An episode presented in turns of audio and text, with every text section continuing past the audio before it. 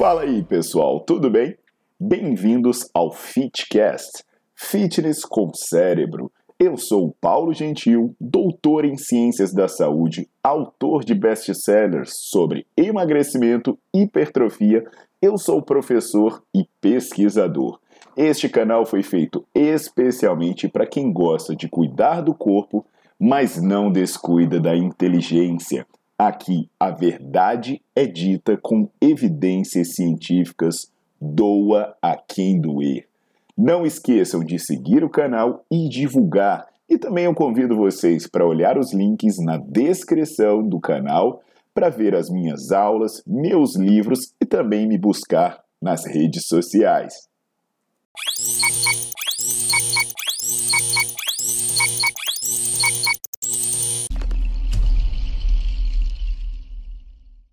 E aí, turma, Paulo Gentil de novo e hoje eu vou falar para vocês sobre o Sissy Squats. A gente não pode nem falar de criatividade nesse caso, porque isso é uma variação usada há várias décadas, quando haviam poucos recursos disponíveis. Foi usada por grandes nomes do fisiculturismo, com certeza, mas foi num momento histórico específico, em uma situação específica, né? A gente não pode se apegar ao passado quando a gente tem práticas melhores no presente. O objetivo desse exercício, que se fala normalmente, é isolar o quadríceps. Caraca, mas já não existe cadeira extensora que isola o quadríceps? Ah, as pessoas também falam que ativa o reto femoral. Ué, mas tem pesquisa dizendo que a cadeira extensora já faz crescer bem o reto femoral. Mas na real, pessoal, vamos analisar um pouco a qualidade desse exercício. O primeiro ponto que a gente sempre pega no pé quando a gente vai falar sobre benefícios e possibilidades de um exercício tra trazer resultado é amplitude de movimento, é o quanto esse exercício consegue alongar o seu músculo principalmente. Se você perceber bem o que, que acontece durante essa variação de exercício, você vai ver que a amplitude de movimento é baixa. Os joelhos mal chegam aos 90 graus de flexão. Não, normalmente fica na casa aí dos 60 graus. E tem um estudo bacana que comparou os ganhos de massa muscular entre você fazer um exercício flexionando o seu joelho a mais de 100 graus, a 120 graus, e flexionando o seu joelho a 60 graus. Por mais que a carga usada a 60 graus fosse maior, por mais que a pessoa pegasse mais peso, os ganhos de força, de massa muscular e até os ganhos de funcionalidade eram muito maiores nas maiores amplitudes. Então você compromete seu resultado com esse exercício. Pessoal, eu vou além, eu vou além. Tem um estudo bem bacana feito por pesquisadores suecos que ele demonstrou que você fazer o agachamento projetando o peso para frente, ele vai promover justamente uma menor ativação do quadríceps comparado a fazer um agachamento normal. Agora, além de trazer desvantagens em termos de potenciais benefícios, o que, que vai acontecer? O risco é aumentado.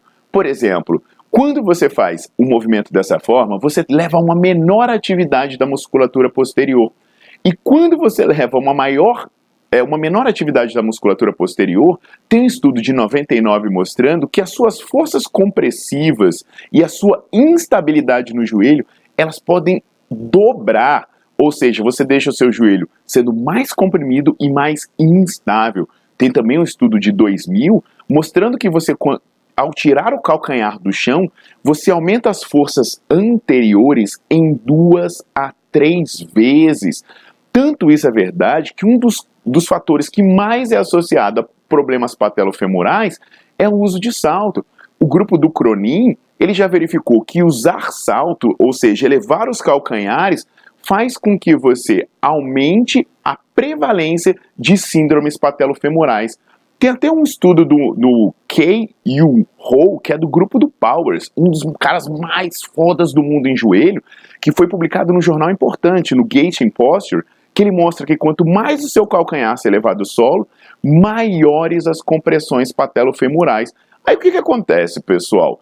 Você vai fazer um exercício de baixa eficiência, um exercício que vai tirar o seu, o seu calcanhar do solo, que vai ser feito em ângulos ruins e que vai tirar a coativação de posterior. Então você vai fazer tudo de ruim para o seu joelho com piores resultados. Ah, mas isso aí é só para alunos avançados. Galera, a menos que você ganhe um joelho de adamantium quando você se transforme num maromba, isso não vai ser bom para ninguém, porque a biomecânica não muda quando você passa mais anos fazendo musculação.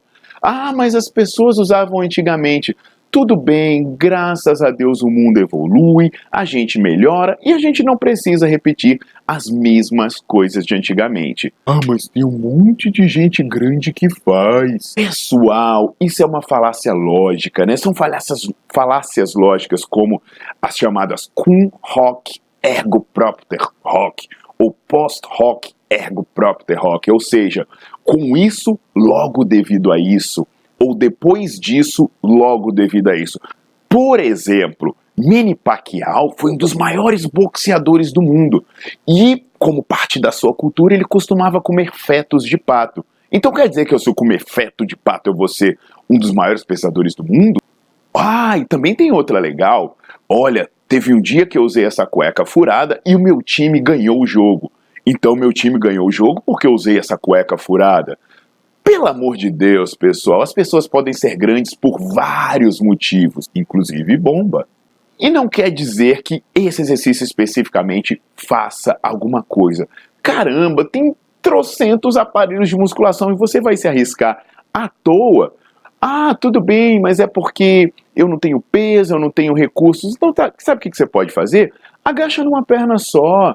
Faz o exercício com velocidade controlada, faz momentos isométricos no ponto mais difícil, de desvantagem mecânica. Por favor, só não arrisque o seu joelho à toa, a menos que você queira ser dublê do Matrix.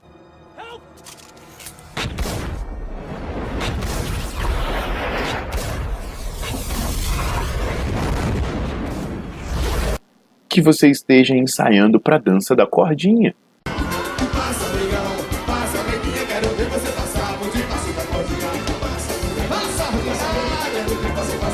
Então, galera, existem exercícios que realmente não valem a pena porque o custo-benefício deles é péssimo. Tá legal? Entendido isso? Então aproveita aí e já assina o meu canal para se manter atualizado de todas as informações que eu trago por aqui e não esqueça de visitar minha página e se inscrever para assistir minhas aulas. São dezenas de aulas e centenas de artigos sobre diversos temas importantes: ganho de massa muscular, saúde, emagrecimento e por aí vai. Tá legal? Um abração, pessoal, e até a próxima.